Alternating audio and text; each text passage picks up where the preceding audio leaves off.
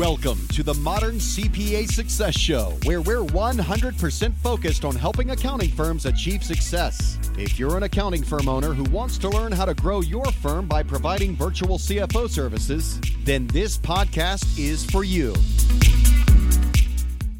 Hello, everybody. Welcome to today's podcast. I'm really excited for today's uh, topic because we are going to do some speed dating, which we will get into in a little bit here with Randy. But um, real quick, want to welcome Adam to the show again. Hey, everybody.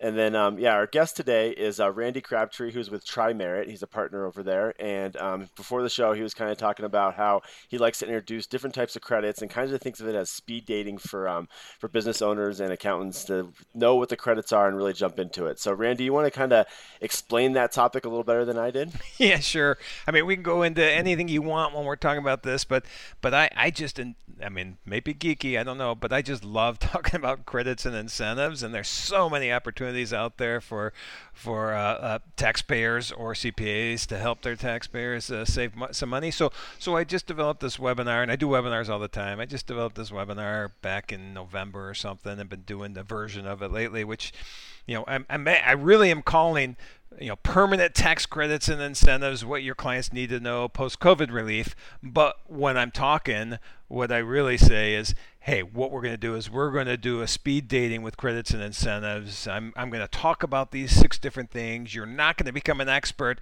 in the hour that we're doing this or the 30 minutes we're doing this but I want to give you a high level idea of what's going on with these, and then speed dating, and then after that, you, as the let's say tax preparer, are going to play matchmaker, and you're going to take whatever credit or incentive you found interesting, you found that ABC client or or XYZ client could use, and you're going to go introduce it to them, and and and you know hopefully save them money and become a hero in this whole process. So that's it. Great. So let's Cool. Yeah, no, I'm excited to get started. So uh, let's let's hear the um, let's hear the overview. All right. So okay, so I'm going to jump into it. So the problem is, Jamie, when I start going, you're going to have to interrupt me to stop me. So interrupt anytime if, if I'm going off track. But this is, uh, I, I just love talking about this stuff. And the reason is when we're talking credits and incentives, again, I told you I get excited on this. Um, when we're talking credits and incentives, clients, taxpayers, we've been programmed for the last two years, you know, through COVID relief that hey, there's money out here available for you. There's PPP, there's employee retention credit, there is you know child tax credits, restaurant revitalization grant, uh, FMLA, FFCRA, all these different things were out there, and people realized it, and taxpayers realized that there's potential benefits for them. But that doesn't end with COVID relief. There are things that have always been part of the tax code that are out there that are, can do the same thing for you, and there are things uh, uh, um, that you know are still part of COVID relief that are going to exist for the next few years. So what I do is go into that, and if you want, I can just list all six, and we can decide if we want to talk about one. Yeah, absolutely. Yeah. All right. If you want to fire off. Let's do it. So so there's really like I said, six things that I spend time talking about, and and those are well, funny. They coincide with the six offerings that we do as a business. Um, but research and development tax credits, and that sounds like you have some audience that may be very interested in those. So research and development Absolutely. tax credits been yeah been part of the tax code for a while.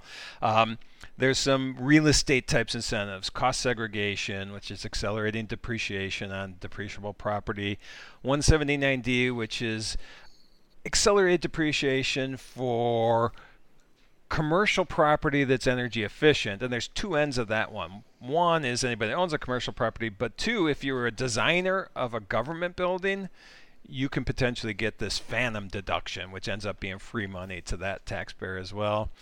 45L, which is a credit for developers of low rise residential properties. Um, actually, significant benefit there. Those last two, 178D and 45L, big proposals to actually increase the benefit on those. Uh, hopefully, will go through in the next few months or so. They were supposed to go through in the Build Back Better bill, but that's just been sitting on hold for a while. We'll see what happens. And then the two others that I talk about are employee related. Work Opportunity Tax Credit. It's a new hire credit you know, anytime you're hiring somebody that meets a certain geographic or demographic uh, uh, requirement, you can get a credit for that. And then the big one, which everybody's heard about, everybody's getting marketed to on is the employee retention credit. The most marketed tax incentive in the history of the world. And in reality, I'll get on my soapbox for a second.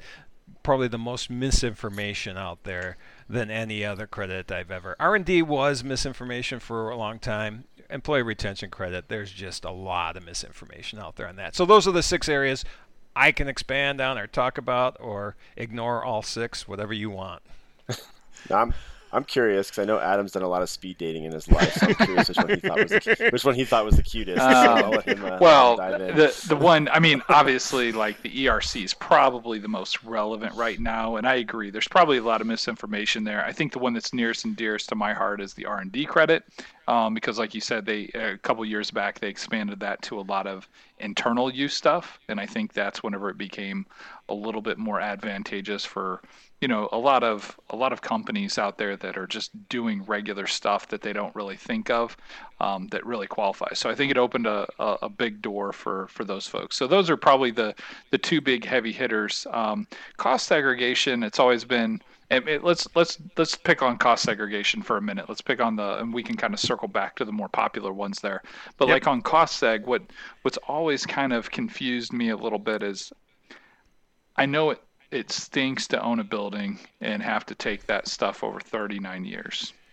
Right. Understood. But, and then to be able to accelerate that depreciation um, in real time obviously has huge advantages on the front end. But ultimately, at the end of the day, and, and I get it, time value of money, right?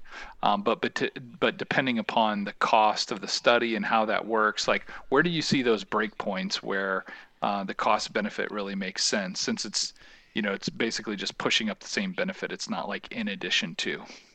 Right, and, and what Adam's saying is, I got a, a commercial building. I'm going to write that off over 39 years. With cost seg, is what we do is we accelerate a portion of that building to write it off today rather than 139th of it. So over 39 years, the benefit's the same. But Adam said, the, the, the today money in my pocket today is worth a lot more than money in my pocket 39 years.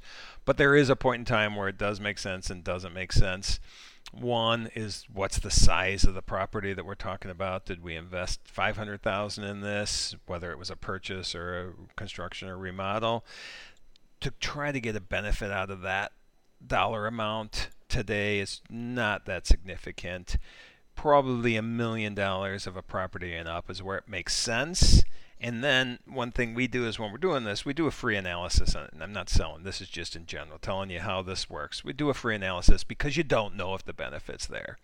And so let's do a benefit analysis, but on top of that, let's do an ROI. What's the return on investment for this? And, and if we get something where our, our, our fees are you know, 10 times the return. I mean, our fees are one tenth of the return, not 10 times. I was going to say, that, like, wow. wow. Uh, would be Jamie, bad scenario. We're going to start doing uh, cost seg studies. yeah, I got to start billing like, no, I am not going to start billing like that. Um, you know that's pretty low uh, return on investment. We we really like to see you know five times you know, our fee is the the current net present value of the benefit.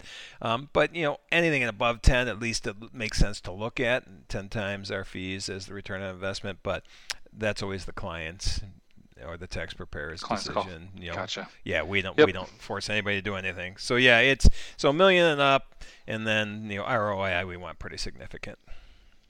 Gotcha. Yeah. And what are you typically finding that to be?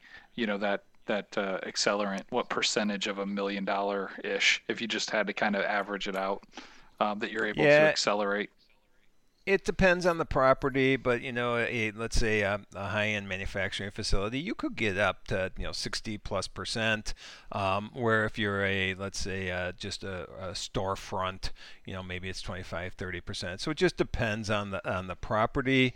Um, and then it also depends. You know, we went through some uh, some nice fixes uh, to uh, uh, qualified improvement property. It's just a way we can accelerate even more of a building that, that, that went through a nice fix about a year ago. And so that that could increase. Like we just did one. It was a two and a half million dollar medical practice. Uh, they just did a remodel of their entire uh, medical uh, um, office space, and in the first year, we got about 2.3 million dollars of that we were able to write off because of this rule on qualified improvement property, which is improvements to interior portion of a commercial building. So it, obviously, you know, the percentages could be all over the board, but on average, you know, 30, 40 percent maybe. Yeah. Uh, so yeah, if you're so if you have commercial property, I mean, I think the the key here is is if you want to talk to someone, make sure you're looking at you know the value obviously and the, what the return on investment is. I think those are the two th- the two things to look for when you're talking to a professional. And you know, again, you don't want to get carried into something where you're paying a ton of fees and only getting you know one one times that or two times that. It's just not worth no, it. So we want to nope. make sure we're getting some some return on it. Yep. So and then Jamie, the holding period's important too because if you're gonna if you're gonna sell this in two years, well, it probably makes no sense matter. to cost seg. If you're gonna hold right. it for the next yep. Ten years plus, well yeah, let's look at it. So that's a big deal as well. Yeah, it makes sense. And I mean, just staying kind of on the real estate thing, um, you know, that's where the energy efficient uh, initiatives really come in too, right? Yep. Yep. Yeah. So just to wrap up those, the the the, the 179D is is pretty cool, and everybody gets really excited about this free deduction for architects, engineers, general contractors, mechanical contractors, if they can be shown that they're designing a government property. And what happens is if they're doing that and it meets the energy efficiency requirements, the government entity can allocate this deduction to the designer. So if you have a, an architect that just designed a, a 100,000 square foot, uh, you know, um, university building, government owned, they can get this deduction allocated, assuming it qualifies, and in that scenario could be up to $180,000 deduction. And now this architect is just going to have a $180,000 deduction on their tax return for money they didn't spend. So you know if they're in a you know 30% tax bracket, they just, if my math's right, save $54,000 in taxes um, for for money they didn't spend. So that's pretty cool. But that's the one everybody gets excited about. But if you own a government, uh, uh, not government, if you own a commercial building, you can also get this deduction. For you, it's just accelerated depreciation, kind of like we talked about with cost seg, where we're going to accelerate it from 39 years in this portion, in this point, to a portion of it just written off in one year. And so that's the 179D. Um, that's probably about as much as you need to know on that, unless you guys want to go deeper. That's more than I. Yeah, it's above my pay grade already. So no, you're yes. probably good. So uh, if we didn't say that before, it's like, you know, um, a lot of times I think the CPA firm community in general, um, you know, I, th- I think doctors are better at this, but I'll, I'll call out lawyers too. Um, sometimes we have a tendency to just be generalists. And it's true, yes, we know a little bit about everything, but whenever it comes to some of this stuff, you really want somebody that you know specializes in it and knows these kind of things because uh, there's all kinds of just like you said it, whether it's running the cost benefit analysis or just understanding what's available and what's not if you're going to go down this road just to maximize what you're doing you really want to find a specialist. You know you wouldn't go to uh, the foot doctor to talk about your heart. Um, that's the way you know some of this stuff is too and tax credits these more advanced tax credits again it's not that your local preparer can't facilitate them but whenever it comes mm-hmm. to the analysis and preparation and you know making it audit proof and everything it really it, you know we always you know look for for um, you know and work with a, a firm that specializes in these kind of things so so and that's we, that's what we've all made that mistake before. Yep. Of someone asks you what you do for a living, and you say I'm a CPA, and like you never know where that path is going to go down. So like we've all made that mistake once, and we're like, nope, you never know what they're going to ask me when I tell them I'm a CPA. Well, I know so what they're going to ask you. It's, it's, like whenever you're, it's like whenever you buy a truck and your buddies, uh, you know, as soon as you buy a truck, now you got to move everybody. When you're a CPA, they're like, oh, I, you want to be the treasurer of the board exactly. of, you know, so you get exactly you right. get volunteered yeah. to do the books of everyone. It's like every time uh, if you every knew time half someone, the CPAs, you know better not. yeah. Every time I'm asked to be part of a board, I'm like, all right, but I'm not going to be treasurer, and then that's what they end up wanting me to be. Eh, so that's yeah. it. You're right. Um, yep. Yeah. It, so real quick, I want to touch on what, what you said, because I grew up as a generalist in, in accounting, and enjoyed it. Knew, like you said, these things exist um, but was never a specialist in anything. 15 years ago, I left. You know, we merged our firm and I decided to do something else, and we started, you know, this current business, which is called Tri-Merit, and we do specialty work.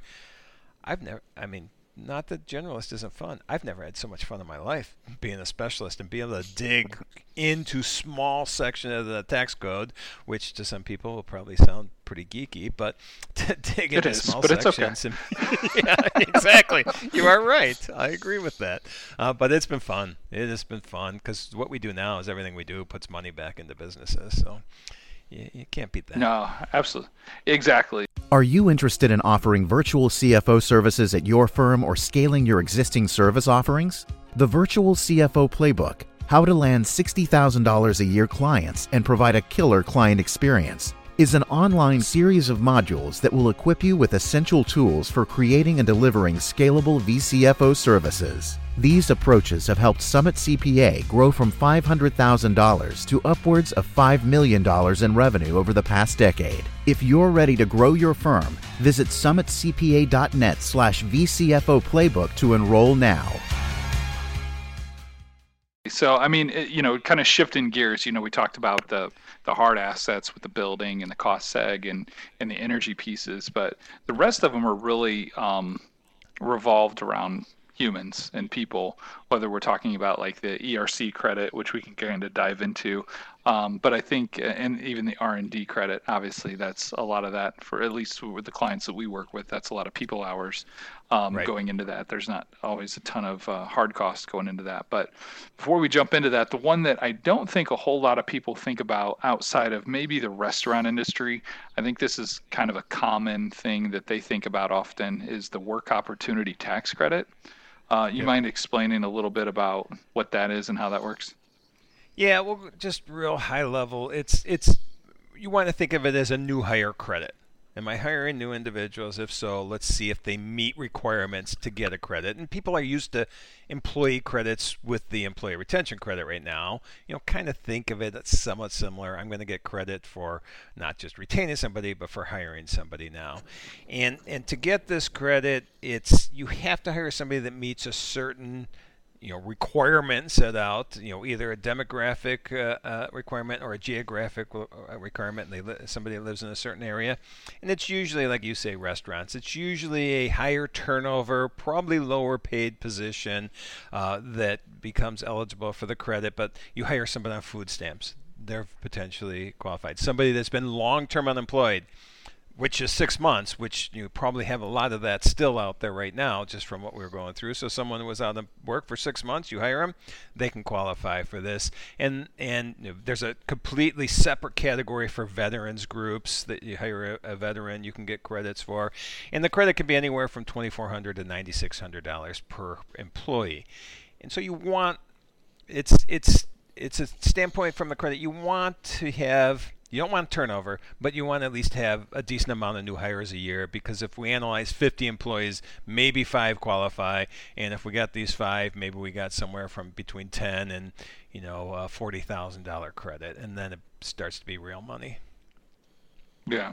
I think the, uh, the, the key on this one, and correct me if I'm wrong, but I think this is the key on a lot of these credits is, is making sure that you're, you know, keeping good documentation, right? So like if you come in and you, how many hire, new hires have you had? What their qualifications? What are their cases? What, what are their situations? Yep. So that way you can come to your tax preparer and be like, hey, this is this is who we hired this year. Do you think there's any credits you might be eligible for? And you're you're you're right on. Other than this is not a at the end of the year thing. Unfortunately, this is very time restrictive and you have to submit the new hires to the state. The state administers it for the federal government. Okay. You have to admit, admit, submit the information within 28 days of somebody being hired. Oh, okay. And there you so go. that's the biggest thing. And then, unfortunately, you don't know for a year, maybe two years, some places longer, if the state says yes, they qualify. But you start the process. You start getting these submitted, and then and, and there's there's a form where you can ask these questions, which it's completely legal to ask, and then submit to the state. But you're getting into some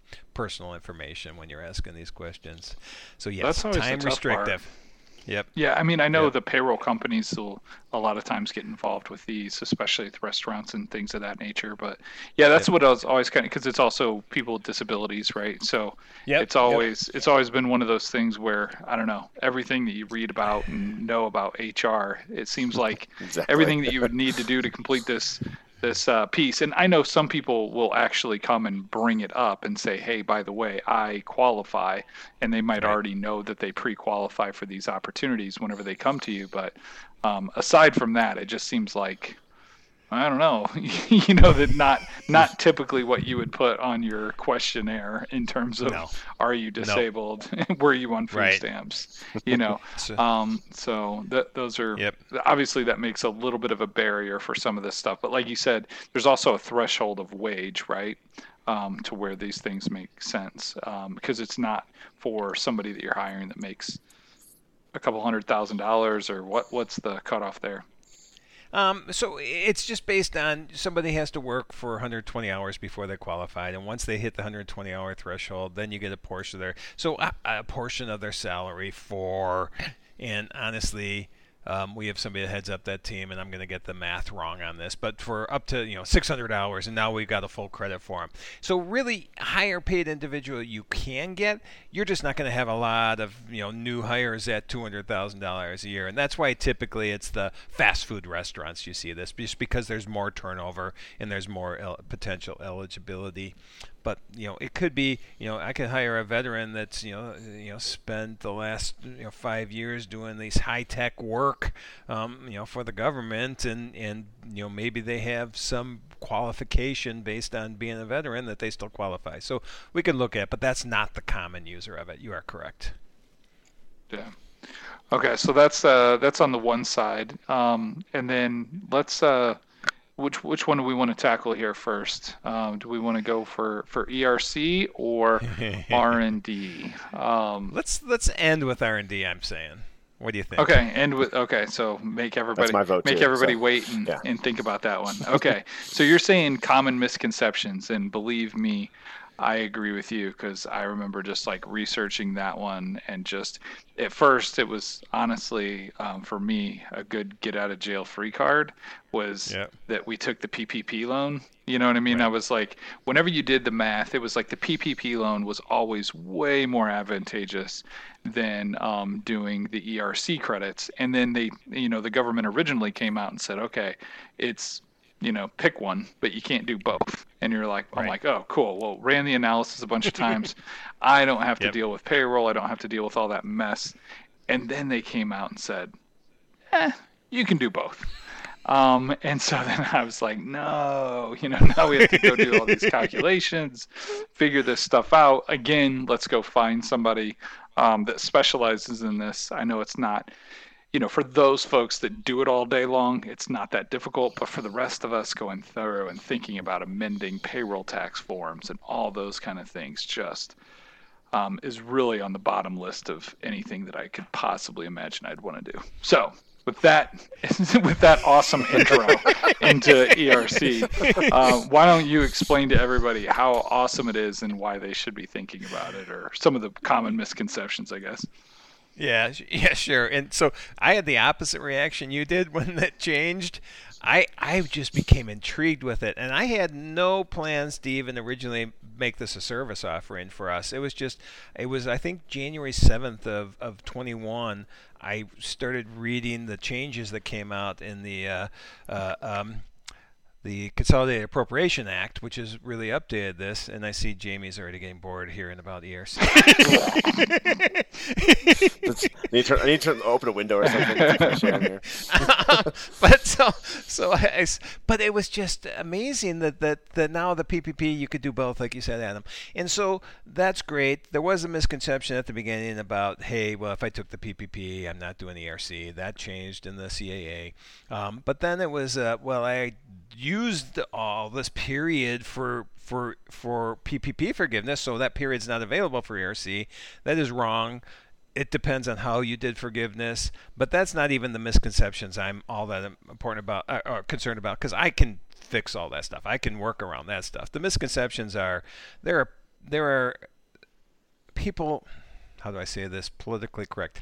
there's a lot of ERCs being taken that I don't believe exist. And that's where I can get on my soapbox because not everybody in the country qualifies for the employee retention credit. It doesn't happen, it, it is not out there. There's plenty of companies that qualify that haven't taken advantage of it, and there's two ways to do that. There's a safe harbor. I had a significant drop in revenue in any quarter in 2020 or 21, and significance defined different in each quarter, but I had a significant drop. Okay, I qualify. Boom, safe harbor. No, no questions asked. I don't even have to prove that the drop was due to COVID. I just have to show that I had a drop in revenue compared to 19. Everything's compared to 19. The the other issue is then if I don't have the significant drop, can I still qualify? Some people think, well, no, I didn't have a drop. Well, you can if you can show that a government mandate affected your ability to conduct business in some manner. And I can go deep into that, which we're not going to do today. Um, but that's where well, why people not? are Jamie missing really it. wants to hear more about that. he's he's uh, I can tell he he really wants to hear more about that. Uh, maybe you guys can do that offline. Um, we'll do, yeah, we'll we do that after this call, we offline, which is fine. okay. And so, so Yeah. just a quick that that's where people are missing, but that's also where people are qualifying companies that don't qualify. Because oh, you had to wear masks, you qualify. No, that's not the case. So you have to really dig deep and show that there's an effect, and that before you qualify. But the the, the numbers could be huge. The numbers could be down up some to of our clients. the, the, the, you could get as much as twenty six thousand dollars per employee if you qualify the entire you know period. Um, so it's and it's just a refund check, so it's a big deal. It's worth looking Yeah. at.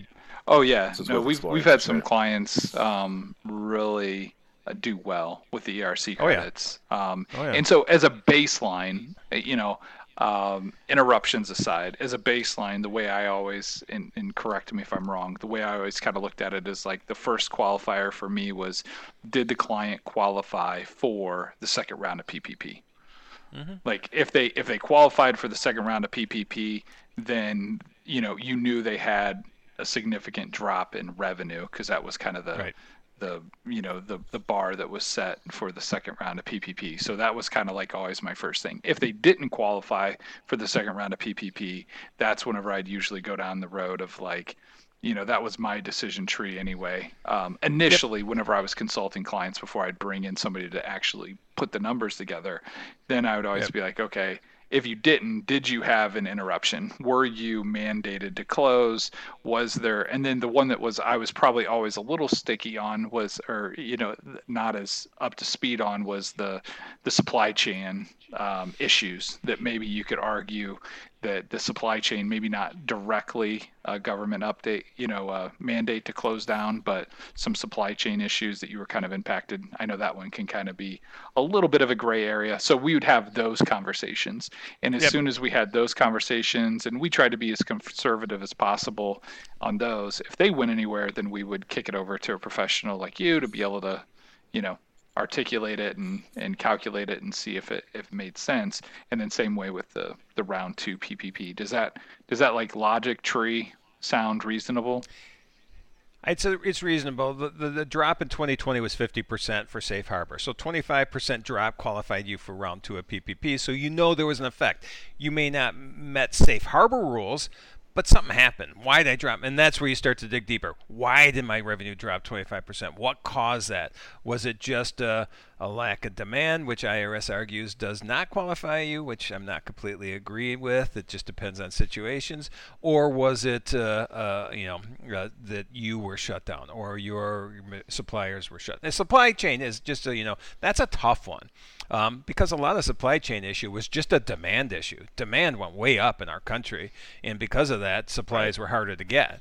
People argue, okay, supply chain, I couldn't get things, so I qualify. That that you got to dig deeper than that. It's it, it has to be a COVID effect to do that. So, well, gotcha Yep. alright. No, that makes that All makes a lot of sense. So the um, whenever we're kind of talking through that um, with the ERC though, um, just before we leave that topic, like you said, and Yep. there is a lot of work that you kind of have to do there. You know, calculate if there was that drop, and then you know you're going to get a certain amount per employee. That of course Yep. you can't double dip in your PPP money or PPP round two money, so you have that Yep. little offset. They extended the time frame, so a lot of folks did actually end up qualifying for it. And then typically the way that works, whenever you find um, a firm that'll work with you on that stuff, Um, they'll do all the amendments for you, right, as part of their fee. Yep.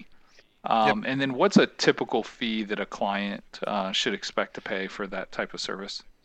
Yeah, a, a good estimate is is maybe on the high end, although I've seen it higher than this, but on the high end, I think it should be 15% of your credit for a smaller company and maybe going down to 10% or less on a larger company of the credit. Um, and so, you know, you just saved uh, $100,000, you know, your fee should probably be around $15,000 for that tax savings. Okay. Because that one they did allow to be contingency based, right? Yeah, that's um, what we feel. Um, most people are charging that way. There are still probably people that may think you know uh, you can't, but but it is amended returns, and there is a carve out for amended returns, so we should be all right. All right. Here's the big lead up. Jamie, take us home with all your R and D questions. All right, let's let's dive into the R and D. So I know um, obviously a lot of our clients are in the um, digital space and in the agency world and there's a lot of um, hours tracking and that goes into the um, r&d credit and i've had a lot of clients come in and say hey tell me more about this and i said okay let's bring a tax guy in to give you the specifics and kind of the qualifications and then once we get through those qualifications what um, what we need to keep track of so let's let's dive into that a little bit yeah this is a this is an extremely interesting area again i get excited about this stuff uh, because major things just changed in January of 2022 uh, on this, and so we might want to touch on that a little bit. But just uh, should I give you the definition and how these agencies, you know, what we see? Okay, real quick. Yep. R&D tax credit different than what it probably brings up into your mind. It's not weight lab coats. It's not you know you know developing a time machine. It is, are we, you know, doing developing something new or improved? And the, the code says new or improved product, process, technique, formula, invention, or software. Software is specifically called out as a qualified activity in the code. And then what we need to do is just are you are you you know in this case let's say it's all software based are we programming something? If we are, that's an activity that qualifies. You know, are we testing a new program? Are we developing new modules? Are we developing new components within these modules, new capabilities? Um, that's all qualified activity for uh, for research and development tax credit, um, and that's that is right there. That's the quickest definition of R&D I've ever given. Do you want me to expand on that at all? no, I'm proud of you. That was that was great. Yeah, I think that's the biggest misconception is everybody thinks they're you're like building the time machine, you know, and it is right. lab coats. So it really is about just improving even process internally. Yep. It doesn't have to be a physical thing, which I think is uh, really unique, and it doesn't have to be something that you plan on selling because again, improving nope. a process, it can be something internal, which they came out a few years ago. We talked about a little bit earlier that I think was a big a big eye opener and a big change for a lot of folks in, in the space that we work in. Um, but then, you know, kind of moving that forward, what were the changes then in 2022 that, that people need to know about? Yeah, th- this is big because if you've taken the credit before, you know one way of documenting and one way of submitting it, and and the the way that that the credit has been submitted in the past has always been file form 6765, which is the tax code that you put the R&D tax credit on. That is still acceptable going forward on currently filed returns. But if you haven't taken the credit and you want to go back and see if you have past credits that, that you haven't captured, and a lot of times in software development, people aren't thinking it's R&D, and so we go into you know an agency or or, or, or wherever it is, somebody a, a CPA firm that developed software and they weren't even thinking about it as an r&d and all of a sudden now it's an r&d project that they did three years ago. Well to capture that we have to amend that tax return. It has to be the credit has to be taken in the year the activity is incurred. And so to amend going forward this is the big change uh, IRS surprised us October 15th and said, "Hey, we got new rules coming out for amending," and they didn't even specifically say amending. The, everybody thought they were talking about amended returns, but we weren't sure. Uh, um, if you are filing R&D tax credit, these rules are going to change. They told us it was going to go into effect January 10th of 2022. January 3rd of 2022, they clarified everything for us. And the bottom line is, if we're going to file a tax return, an amended tax return to claim an R&D tax credit, we have to now show every what they call business component. Every business component the credit was based on. So the, this this module we just programmed, that's a business component. Now, who was working on this module? That's what they want to know. Who were the individuals in the company that were programming, testing? What were the research activities each individual was doing on each business component and what were they trying to discover, overcome? What were the uncertainties that they each individual is working on? Which is documentation we've always done. We never had to submit that. Now, going forward, when you do this, you have to submit this additional information. We have a one year uh, grace, not really grace period, but somewhat a grace period where if we do it wrong, they're going to give us 45 days to correct it. Um, and then after this one year, who knows what happens? I wouldn't be surprised if this works well for the IRS, um, that they will extend this to all R&D tax credit filings. That's just a guess on my part, but I think we're kind of in a test phase to see if we need to do this going forward. Don't don't let people get scared about that. This is how you're supposed to document the credit credit anyways. It's just a matter of you never had to submit it before, and and so, so that was a big change. That's only with the amendments. That's not with current yes. year stuff. Okay. Correct. Yeah, which Correct. is strange because you think that just I, I guess it's just another hurdle because we all know the IRS is pretty strapped for for, for talent these days. So I was to say they're hiring all these agents. Yeah, that's what they're going to be doing. Was, yeah, I have a hard time believing they're going to be reading through a bunch of uh, R and D um, literature.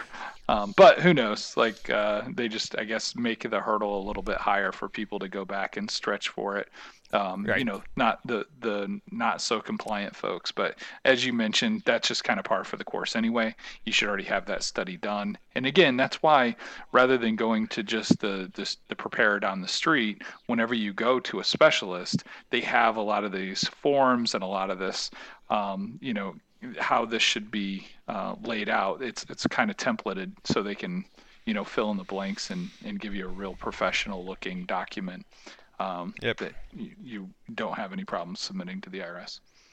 Can I uh, expand on one more major change that kicked in this year with R&D expenses? Uh, and I don't know if you guys are familiar with this or not, but the Tax Cut and Jobs Act defined uh, how we treat R&D expenses on a tax standpoint.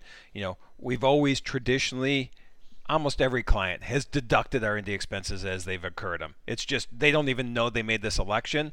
They had some R&D expenses that it was hidden in salaries and wages. They deducted it. They made an election to expense it. Starting January 1st of 2022, you can't do that any longer. You now have to capitalize all your R&D expenses and amortize them. If it's a U.S. expense, amortize it over uh, five years. If it's a non-U.S. R&D expense, you have to amortize that over 15 years. So all of a sudden, you know, a small business's tax bill is potentially going to skyrocket. You know, a, a three million dollar software development company could very well have two million dollars of R and D expenses, and now all they right. now they can't deduct that two million dollars in one year. They're going to actually only the first year they're actually only going to get ten percent, so they're going to deduct two hundred thousand the first year rather than the two million they normally would have, increasing their taxable income by one point eight million.